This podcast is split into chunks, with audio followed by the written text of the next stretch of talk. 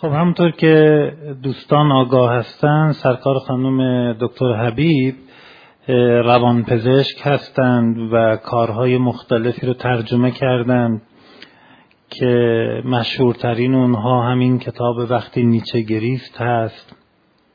مامان و معنای زندگی درمان شوپنهاور کتاب اخیرشون که هنوز به بازار نیومده. اون کتاب هستی است که نشر نی چاپ کردند و کتاب های متعدد دیگری که من وقت جلسه رو نمی‌گیرم. امیدوار هستیم که همگی بتونیم از فرمایشاتشون به همش تشویق بفرمایید.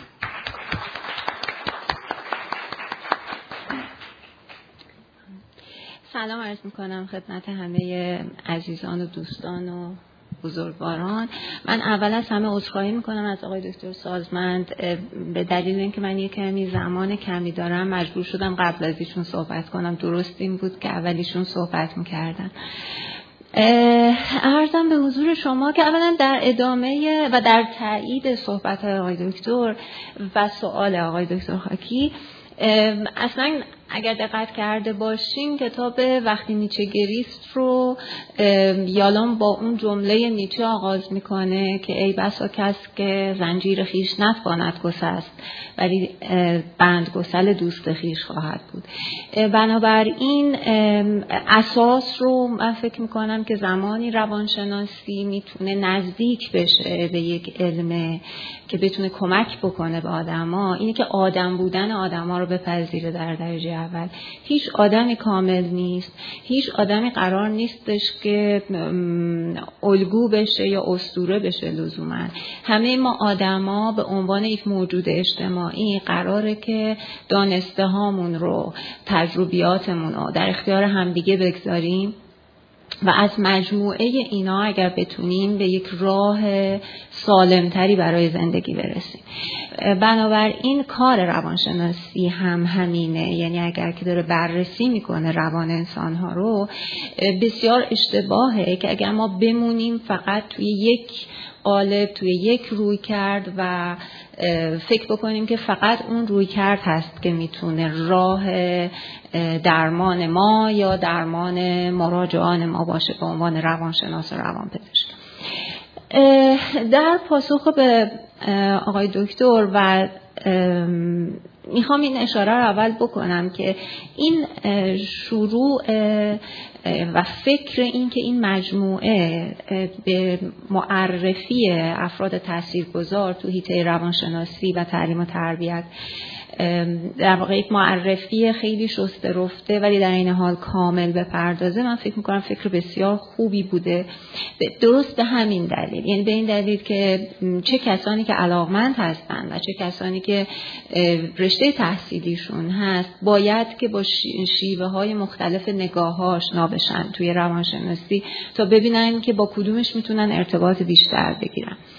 واقعیت اینه که روانشناسی امروزه یا بگیم روانشناسی و روانپزشکی امروزه یک علم به اصطلاح میگن بایو سایکو سوشال شناخته میشه. یعنی هم بیولوژی انسان زیست شناسی ژنش توش مد نظر قرار می‌گیره. هم روان خودش و هم اجتماع و ویژگی های فرهنگی اجتماعی که داره روش اثر می‌کنه.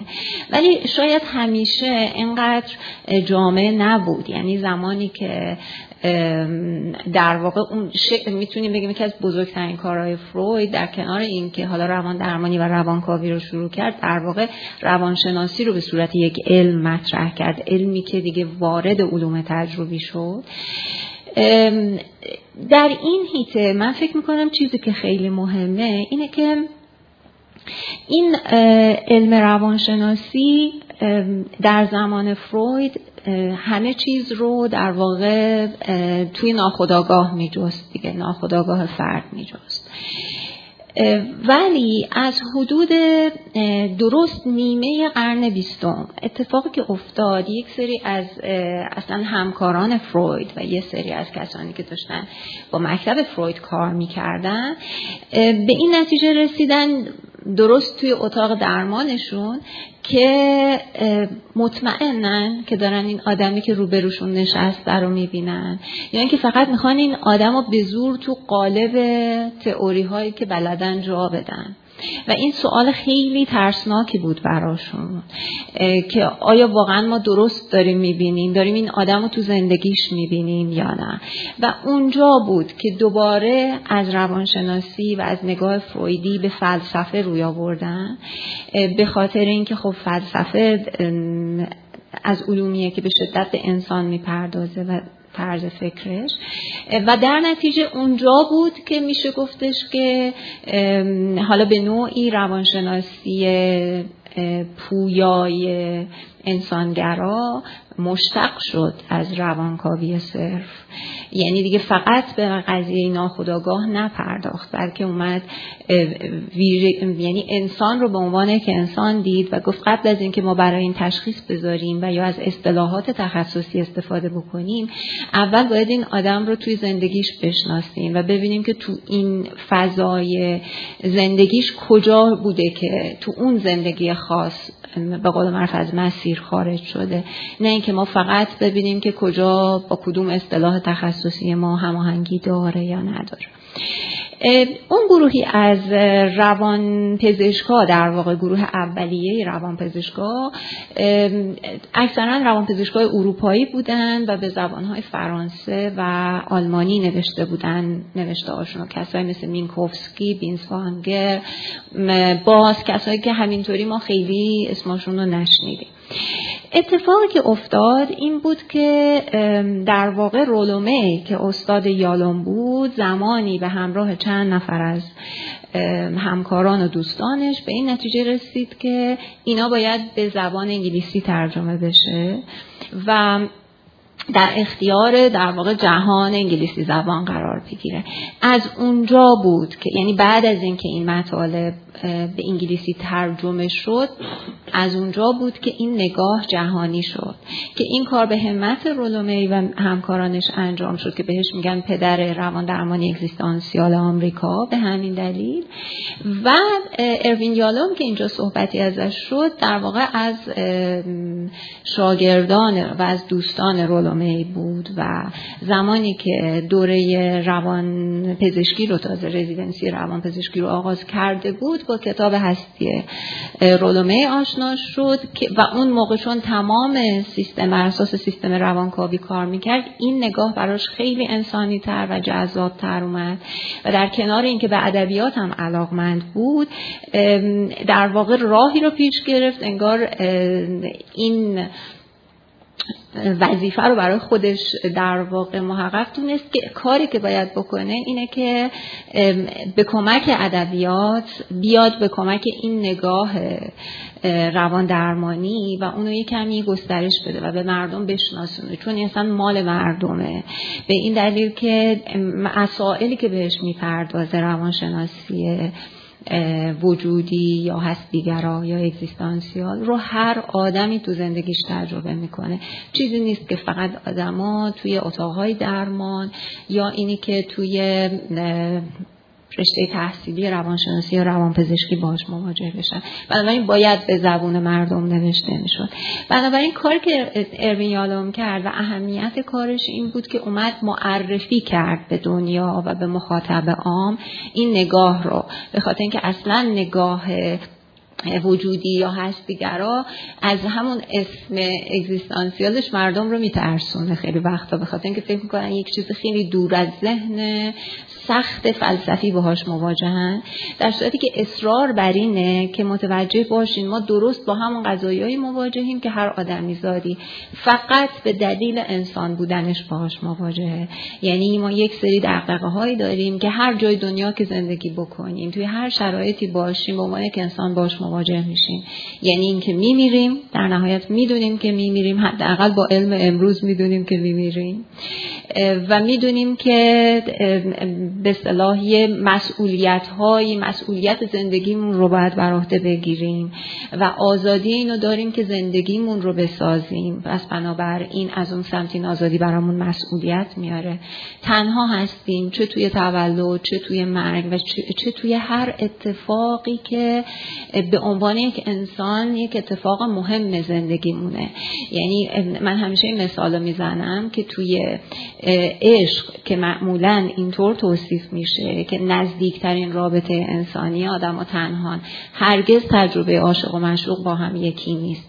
هرگز اون چیزی که تو ذهن عاشق میگذره لزوما اون چیزی نیست که تو ذهن مشروق میگذره. پس بنابراین این تنهایی به قول معروف یه جوری با ماست همیشه.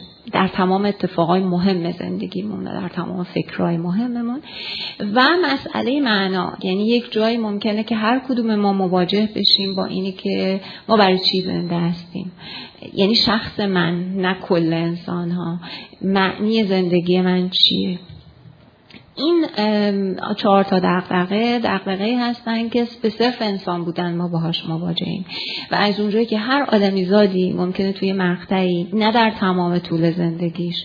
شاید خیلی وقتا توی موقعیت های خیلی خاص زمانی که ما با یه سری شوک مواجه میشیم. مثلا فرض کنید که عزیزی رو از دست میدیم. می‌خوایم یه تصمیم خیلی مهم بگیریم تو زندگیمون. حالا می‌خوایم ازدواج کنیم می‌خوایم جدا بشیم می‌خوایم رشته تحصیلی انتخاب کنیم. تو هر کدوم اینا ممکنه که با این قضايا مواجه بشیم. بنابراین نکته اینجاست که خیلی جهان شمول این نگاه و تمام نگاه ها یعنی چه فرد داره کاملا زیست شناختی نگاه می‌کنه به قضیه و داره تاثیر دارو رو می‌بینه به وضوح توی بیمارش یا توی خودش. چه زمانی که داره فقط رفتار رو بررسی می‌کنه چه زمانی که داره به تفکر می‌پردازه یعنی دیدگاه شناختی داره. چه زمانی که دیدگاه تکاملی داره. تو تمام این موارد می‌تونه که این نگاه انسانی رو وارد بکنه و فرد رو در واقع بتونه ارتباط بهتری با طرف مقابلش بگیره. به خاطر اینکه این چیزی نیست که فقط طرفی که بیمار نامیده میشه باهاش مواجه بشه. هر دو طرف باهاش مواجه هستن و اگر بتونن راجبش با هم دیگه صحبت بکنن و تأثیراتی که روی زندگیشون گذاشته رو متوجه بشن شاید بتونن ازش استفاده خیلی بزرگی بکنن توی زندگیشون. من خیلی دیگه بیش از این نمی‌خوام واقعا وقتتون رو بگیرم. فکر می‌کنم که یه توضیح کوتاهی توی این هیته دادم. در خدمت آقای دکتر هستم.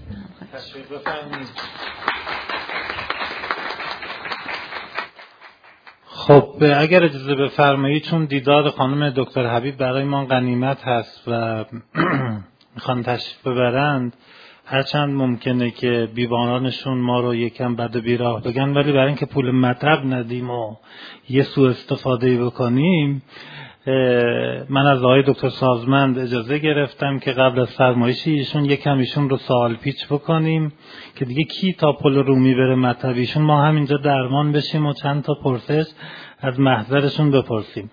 من اگر اجازه بدید یه فتح باب خودم بکنم. اون است که خانم دکتر یکی از کتاب های خیلی خوب این مجموعه کاری است که در واقع درباره فرانکل انجام شده و به چاپ سوم رسیده.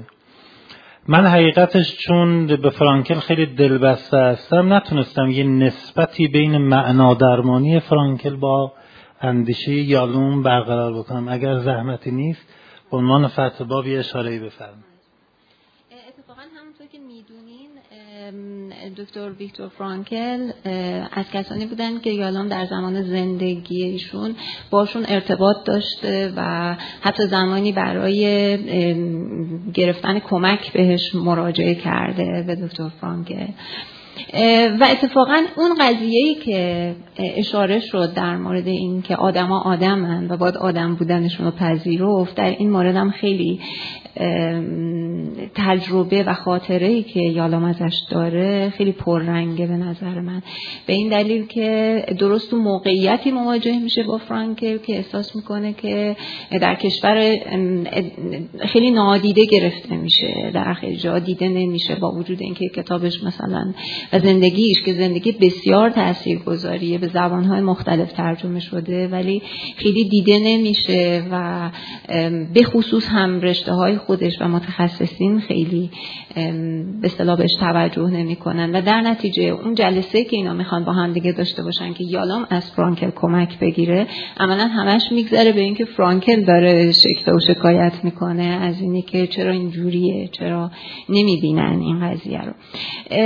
و خب به هر حال این تقریبا مثلا می‌تونم بگم که توی جوانی یالام این خاطره و این دیدار اتفاق میفته ولی زمانی که یک کمی دیرتر در یک جمعی حاضر میشه که یه یادبودی از فرانکل در واقع برپا کرده بودن اونجا خودش به همین نکته اشاره می‌کنه که میگه که یه جورایی داره میگه چرا ما فکر می‌کنیم اگه یه آدمایی بوتمونن این آدما آدم نیستن و اینا یه, یه جاهایی نباید یه به قول معروف مسائل شخصی خودشون رو داشته باشن. این آدما همینی که این زندگی رو از سر گذروندن و همینی که تونستن از تجربه انسانیشون یک شیوهی به دیگران معرفی بکنن که می‌تونه به چندین و چند آدم دیگه هم کمک بکنه همین کافیه و همین بزرگشون می‌کنه و همین کارشون رو ارزشمند می‌کنه. من فکر می‌کنم ارتباطی که وجود داره در ارتباط با شیوه لوگوتراپی یا معنا درمانی فرانکل و این نگاه این هستش که فرانکل خب قبل از یعنی تقریبا می‌تونم بگم همزمانه با کسانی که شروع کردن روان درمانی اگزیستانسیال و اصلا خودش هم جزء روانشناسای اگزیستانسیال به حساب میاد میاد و یک نگاه دیگه ای میاره و انسان رو به شدت لحاظ می‌کنه و تجربه های انسانی رو لحاظ می‌کنه توی نگاهش. و از این جهت خیلی ارتباط دارن یعنی اینا خیلی به همدیگه نزدیکن. میگه که شما معناتون خودتون می‌سازین معناتون رو باید پیدا کنین توی زندگیتون. این دقیقا همون وجهیه که توی روانشناسی اگزیستانسیال هم بهش اشاره میشه که اگر می‌تونه که این معنا یک معنایی باشه که شما پذیرفته باشین که یک معنا معنای ماورای طبیعی باشه. فرقی نمی‌کنه. می‌تونه یک معنای کاملا بشری باشه. می‌تونه یک معنای نمی‌دونم اخلاقی باشه. هر چیزی می‌تونه باشه. ولی مهم اینه که شما بدونید که کدوم اینا معنای شخص شماست و به شما کمک می‌کنه و زندگی شما رو معنی می‌کنه. این دقیقا همون چیزیه که من فکر می‌کنم که فرانکل بنیانش رو شاید گذاشت تو هیته معنا درمانی.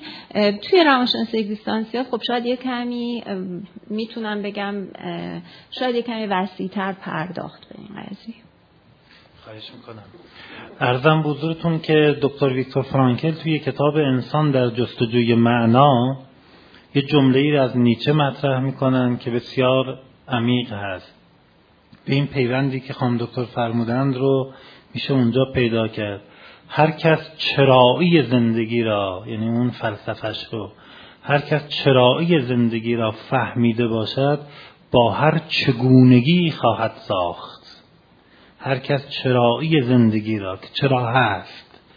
به تعبیر خانم دکتر معنایی که می‌سازد. حالا در رابطه با معنا دو تا دیدگاه هست. آیا معنا چیزی است؟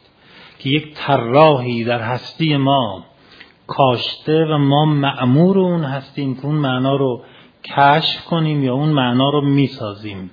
هر کس چرایی زندگی را فهمیده باشد با هر چگونه ای توی هر شرایطی می‌فهمه چه کار باید بکن چون قول گرفتیم از خانم دکتر که تا یک رو به شیش خدمتشون باشیم قبل از اینکه شما طرح سوال بفرمایید اجازه بدید از آقای دکتر تبریزی بپرسم آیا نکته ای هست که خانم دکتر رو بپرسیم.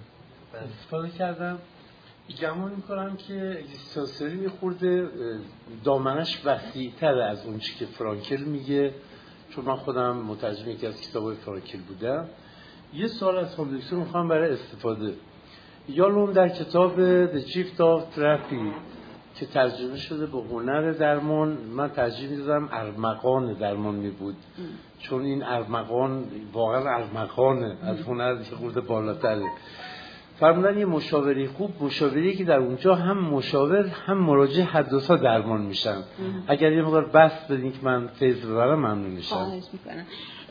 یک یکی از اصطلاحات کلیدی یالوم این هستش که خب خیلی استفاده ها کردن از کلمات مختلف بیمار و درمانگر نمی‌دونم پزشک و بیمار درمانگر و مراجعه و اینا. و اون میگه که من در میان همه اینها کلمه همسفر رو ترجیح میدم. به خاطر اینکه درست ما با اون هیته می‌پردازیم که همه ما توش با همدیگه داریم یک مسیر رو میریم. و هر هممون مواجهیم با این قضیه. و خب اون جمله سالیبانو خیلی بهش علاقمنده که میگه که اصلا در اتاق درمان دو تا آدم نشستن که یکیشون از اون یکی مستربتره یعنی هر جا که شما از بیمارتون مستربتر شدین بدونین که شما الان در جایگاه بیمار قرار گرفتین یعنی این رفت و آمد رو خیلی معتقد بهش و معتقده که یکی از یعنی اون چیزی که ما رو یه طوری میشه گفتش که باعث آموزش مداوم روانشناس و روانپزشکه توجه به اتفاقی که در خودش میافته وقتی که داره طرف مقابل رو به عنوان مراجعش می‌بینه.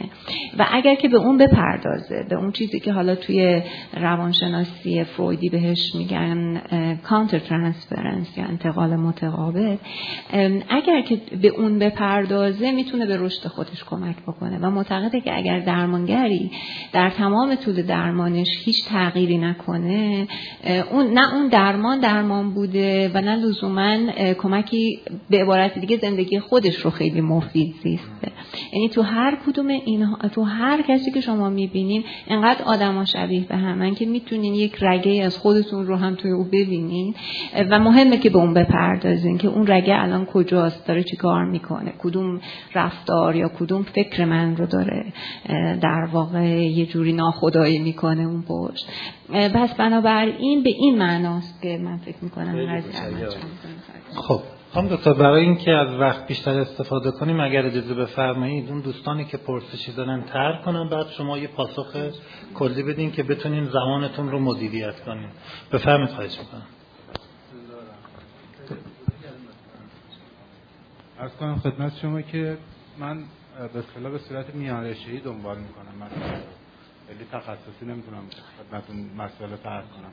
اما به صورت اون چیزی که دنبال کردم می‌خوام بگم بحث مثلا روانشناسی از شاید خدمت شما فورید وقتی من دنبال می‌کردم خیلی احساس می‌کردم برام ایشون در واقع یه سری موهومات داره تر می‌کنه. خیلی من نمی‌تونم باشه ارتباط برقرار بکنم. اما روانشناسی اگزیستانسیال رو که دنبال کردم خیلی تونستم ارتباط برقرار بکنم. و با واقعیت هایی که تو فرهنگ خودم بود برام ملموس بود و میفهمیدم که به صلاح اون بحثایی که شما کردید در واقع مسائل مسائل جهانی و اینها رو به راحتی خلاصه دنبال کردنش برام خیلی جذابم بود. اما اینجا یه چیز پیش اومد برای من. ارز کنم خدمت شما که دو تا هر دو تا کتاب یکی اون بحث شوپنهاور و یکی هم همین روانشناسی اگزیستانس. تو اون شوپنهاور من کل رسلا اون گروه درمانی رو که دنبال کردم خیلی متناسب فکر می‌کنم دیدم با واقعیت هایی که تو جامعه غربی اتفاق میفته یعنی فرض بفرمایید اون استاد راهنما و اون وقایعی که برای خودش و تمام گروه اتفاق میفته خیلی من توی جامعه غربی می‌تونم حسش بکنم. باز ولی تو جامعه خودم می‌خوام بگم این رو نمی‌تونم حس بکنم و خیلی فاصله داره. و از این جهت شاید می‌تونه تاثیر منفی بذاره. برای مثلا فرض بفرمایید که من هم خودم دارم بحث روانشناسی می‌خونم هم الان دختر به عنوان فوق لیسانس روانشناسی داره می‌خونه. می‌خوام بگم برای اون جوون من میگم فکر می‌کنم این کتاب داره می‌خونه شاید اصلا یه تاثیرات منفی هم داشته باشه. در اینی که این این از این منظر از اون بحث کلانش که اون چهار تا چیزی که مطرح می‌کنه تصریح بر به اصطلاح پوچ اجتناب ناپذیری پوچی در به اصطلاح انسان مدرن انسان امروزی. و این هم باز من می‌خوام بگم مطابق با اون چیزی که من تو جامعه خودم می‌فهمم نیست. یعنی اگزیستانسیال شروع کردم ولی این این معنای از اگزیستانسیال رو نمی‌تونم بفهمم. اگر این رو باز بود پرسش بعدی لطفا فقط لطفا کوتاه بپرسین که بتونیم یه عدالت پرسشی برقرار کنیم. یه سوالی که داشتم. این گفته شده که فروید یکی از پایه‌گذارهای تمدن جدیده.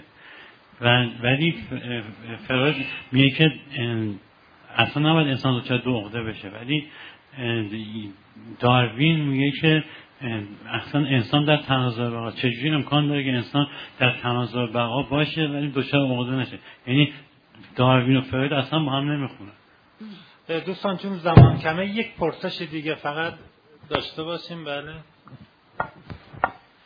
خانم دکتر من رشته تخصصیم روانشناسی هستش دانشجو روانشناسی هستم. بعد شما که خودتون بهتر نیست روی کرده بزرگ تو روانشناسی داریم روانکاوی از رفتارگرایی و اگزیستانسیالیسم که گفتیم وجود کرد سوالم این هستش آدما بیشتر به درمان احتیاج دارن یا به آموزش؟ یعنی اینکه همونطوری که واتسون می‌دونید که میگه من می‌تونم که هر کسی رو بیارم و به هر طریقی بخوام تربیت کنم و یک انسان جدید ایجاد کنم. ولی فروید یه big, big picture اعتقاد داره. یعنی میگه انسان با یه ایده ای که اصلا هیچ قرابتی با خودش نداره زاده میشه اینا. من خواستم اینجوری بهتون بگم که الان بحث ژنتیک چی میشه؟ وقتی ما ژنتیک رو می‌خونیم مثلا میگن ژن خیانت ما کشف کردیم و ژن دروغ رو کشف کردیم. پس آدما به آموزش می‌تونن احتیاج داشته باشن یا به درمان احتیاج دارن. این خیلی برای من مهم هست. مرسی. اگه اجازه بفرمایید از این سوال آخر شروع کنم چون که خیلی به خود پزشکی و درمان می‌پردازه. بیایم برسیم به سوالا. ببینید اگر شما ریشه اصلا کلمه داکتر رو سرچ بکنید اون داکت به معنای آموزش دادنه. یعنی در واقع دکتر یک آموزگاره. در درجه اول. یعنی من می‌خوام بگم که لزوما من این دوتا رو از هم یا نه من کلا فکر می‌کنم علم این دوتا رو از هم جدا نمی‌دونه که شما یاد بدین آموزگار باشین و توی این یاد دادن درمان هم بکنید. خب. ولی اون وجهی که میفرمایین که خب بقیه چیزا چی میشه؟ اصلا همون صحبتی بود که من یه اشاره بهش کردم. یه جایی روانشناسی شروع شد از یک نگاه یه کمی بسته مثلا فقط همه چیز از ناخودآگاه میاد از عقده های روانی و همه چیزم از همون به اصطلاح تقابل نیروهای جنسی و اینی که آیا اینا به اصطلاح فولفید بشن به کامروایی برسن یا نه. ولی همینجور آهسته آهسته میگم این که آدما یعنی جامعه انسانی به هم کمک می‌کنه هر چیزی رو اومد کنار هم دیگه گذاشت تمام اون وجوه دیگه اومد وجه تکاملی اومد مثلا فرض کنید که از فلسفه داروین اومده بچه ژنتیک اومد که الان ما به هیچ وجه نمی‌تونیم کنارش بذاریم بچه بیولوژیک رو. یعنی ما داریم تاثیر دارو رو می‌بینیم توی کسانی که به هر حال با یه سری مشکلاتی مواجه میشن. و حتی معتقدیم که نه هنوز این درمان خیلی کار داره. هنوز میشه روش خیلی بیشتر کار کرد. بچه رفتاری شناختی رو داریم می‌بینیم تاثیرش رو. یعنی اینکه اگه شما تفکری فرد رو اصلاح بکنین میشه که نگاهش به آینده تغییر بکنه. همه اینا می‌خوام بگم که اگر فقط توی روانشناسی تعصب کنار گذاشته بشه و همه اونچه که در واقع دانش بشری تونسته حتی نه فقط روانشناسی همون جوری که این نگاه خب خیلی برمیگرد به فلسفه و فلسفه رو میره تا پیش از تاریخ هر اونچه که من فکر می‌کنم که یعنی چکیده ذهنیت بشر و دانش بشر وقتی کنار هم دیگه بگذاریم اگر درست و بدون تعصب ازش استفاده بشه می‌تونه کمک بکنه. و نگاه الانم توی روانشناسی و روانپزشکی همونه. گفتم یعنی اولین جمله که شما می‌خونین تو کتابای بسا درسنامه های روانپزشکی اینه که میگه انسان یک موجود بایوسایکوسوشاله. یعنی پذیرفته این تاثیرات که بنابراین من فکر می‌کنم که درمانم یه جور آموختن به یه جور آموزش دادن. در مورد سوالی که شما فرمودین همینطور هست که میفرمایید یعنی اینی که از اون جایی که موضوع بسیار فراگیر هست اون چیزی که بهش می‌پردازه و اصلا نگاه اگزیستانسیال از یک طرف خیلی با فروتنی میگه که ما یک رویکرد جداگانه نیستیم. ما فقط داریم میگیم این نگاه رو هم ببینن به زندگی و بشر و انسان.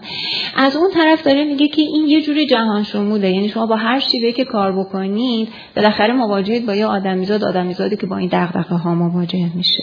و به همین دلیل هم هست. و اصلا فکر می‌کنم ارزش کار یادم بیش از همه در همینه که این رو بدون اصطلاحات تخصصی به کار برده. در صورتی که خب نگاه اگزیستانسیال اونقدر وسیع و اونقدر آدمای مختلف و نگاه های مختلف مشخصا تو فلسفهش به اسم اگزیستانسیالیست شناخته میشن که این جدا کردن اینا که خودش هم همیشه میگه من می‌دونم که فلاسفه اگزیستانسیال به من این خورده رو می‌گیرن که من مثل یه دزدی هستم که اومدم مثلا اون جواهر روی انگشتر رو برداشتم پایه رو جا گذاشتم. اون چیزی که به دردم میخورده برداشتم. بنابراین اون قسمت فراگیرش اینه. در مورد کتاب درمان شوپنهاور و گروه درمانی ببینید داستانیه که به نظر من معلومه که داره توی جامعه غربی میگذره. بنابراین شما داستان زندگی هر کدوم این آدما قاعدتا با اون فرهنگ خیلی همخوانی داره. ولی اصل مطلب می‌خواد چیو بگه اصلا تو این کتاب؟ با یک درمانگری مواجهه که با مرگش مواجهه. در درجه اول از اون سمت با یک آدمی مواجهه که می‌خواد بیاد درمانگر بشه ولی اصلا به ارتباط انسانی اعتقاد نداره. یعنی دگردیسی این فر این دوتا آدم در طول این داستان اصل ماجرایی که در واقع بیش از اینی که بخواد درسته که یه جای تکنیک های گروه درمانی رو هم توی خلال داستان میگه ولی اصل ماجرا اینه که اون مرد چه می‌کنه که وقتی اون آدم می‌دونه که مثلا یک سال بیشتر زنده نیست وقتی میره میگرده مسترب میشه در نهایت میگه آقا همون کاری که تو الان می‌کردم باید بکنم. من فکر می‌کنم تو این کار مفید بودم. تو این کار از این کار من زندگی گرفتم. بنابراین تو یه سالم باید همون کار ادامه بدم. و در نهایت اون آدمی که کلا از آدمیزاد بریده بوده به نوعی و حالا در واقع نسخه شوپنهاره توی گروه اون در نهایت میاد می‌رسه. یعنی مواجه میشه با اون کاستی های بشری خودش و مواجه میشه با اینی که ارتباط انسانی درمان می‌کنه. من فکر می‌کنم وقتی این ورچ رو می‌گیریم وقت اون چیزی که خیلی با فرهنگ سازگاری داره. دقت نظری که شما دارید آیا دانشجو هم دارید؟ می‌خوام بگم موضوع رو با چیز خب نه من فکر نیفتادنش خیلی یعنی من اگر که یه موقع فقط بحث تو ترجمه خلاصه میشه اما ما می‌تونیم موضوع رو با یه موضوع مبتلا به جامعه خودمون اون دوگانگی رو طرح بکنیم و ارائه بکنیم که در واقع پاسخ به نیاز جامعه ما باشه و مسائل انحرافی ایجاد نکنه.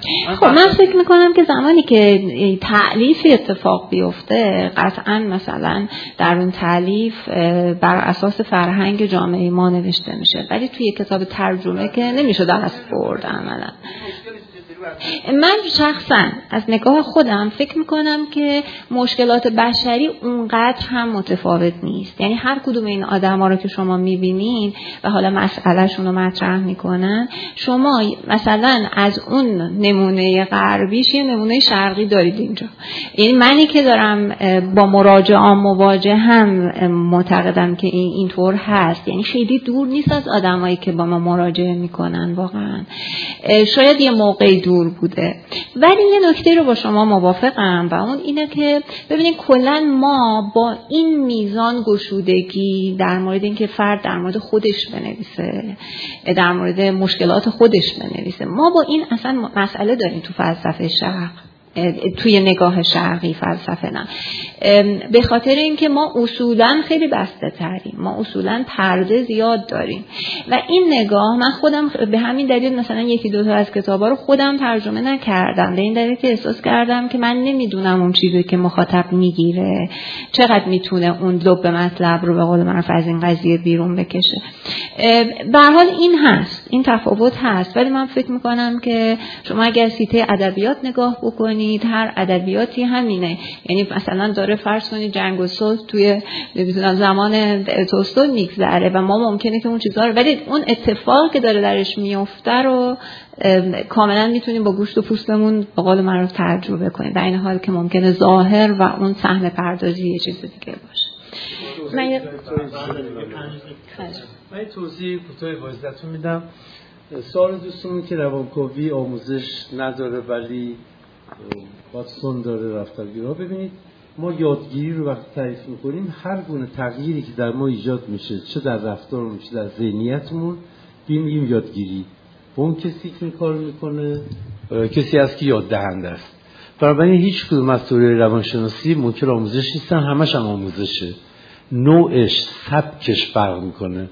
ما یه یادگیری اجتماعی داریم یادگیری همه اینا میشه خواهم دوستانم اشاره فرمونن راجع به مسئله که شما فرمودین ببینید خود سوالتون که میگید ما برای جامعهمون اون کتاب ممکنه که دشواری رو ایجاد کنه.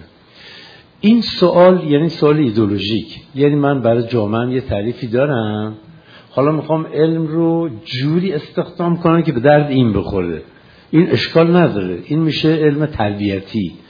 ولی علم خالص اصلا توش ایدولوژی نیست. میگه من این کار بکنم ببینم چی میشه چی عذاب در میاد. با یه مثالی من از کنم میگم پادشاهی بوده که عاشق تختش بود و عاشق مهمان و مهمان رو تو همین تختش میخوابون منتها اینکه به تخت بی نشه قد و قواره اون مهمان هم باید مساعد تخت می‌شد. لذا اون مهمان اگه بلند بود قیچیش یه کار می‌کرد تو این تخت جا بگیره. اگر ما بخوایم علم رو در تخت خودمون جا بدیم دیگه علم نیست. می‌تونید شما بگید اهداف تربیتی. ما اهداف تربیتی داریم از علومی استفاده میگیم ما کمک کنه. این حرف درسته چون شما اینجا یه هدف دارین یه هدف رفتاری دارین. ولی علم فقط به کشف این که چه هست چگونه هست چجوری باید باشد فقط به این می‌پردازه. یعنی فاقد این ارزش هاست.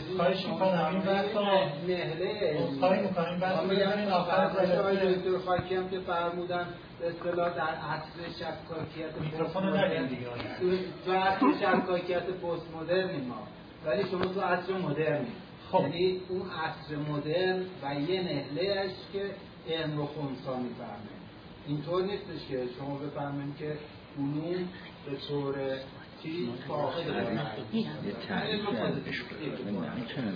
حالا قابل بحث دیگه. بله منم آمادگی دارم. خب دیگه من اگر چرا که نه؟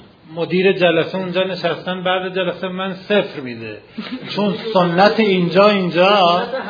نه نشد دیگه شما در روانشناسی نه خانم دکتر مزیت وقتی دارن. بله. من مزیت ندارم. شما تا هر وقت هم بخونم اینجا در آقای محمد خانی که مدیر جلسه دارن به من کارآموزی اجازه دادن که خدمت شما باشیم.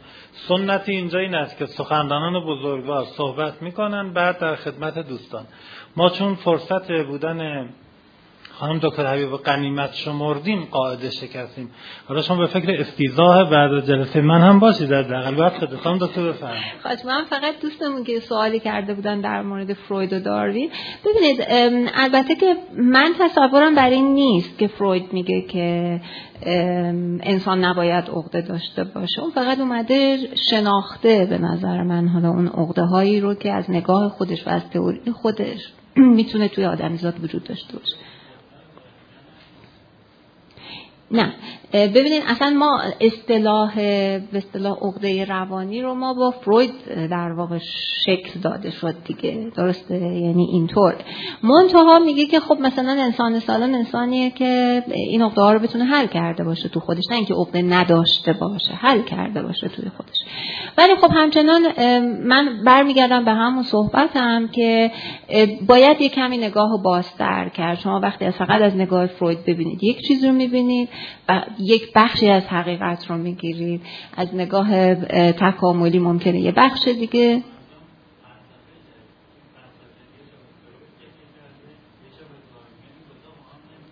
خب فروید که فیلسوف نیست. فروید نه فروید روان روانپزشک روانشناسه خب. فلسفه بر خودش بنیانهای خودش رو داره. منتها فلسفه هم مثل هر چیز دیگه اومده از به قول یکی از شاخه های دیگه علم هم استفاده کرده. همون کاری که مثلا روانشناسی کرده و از فلسفه استفاده کرده.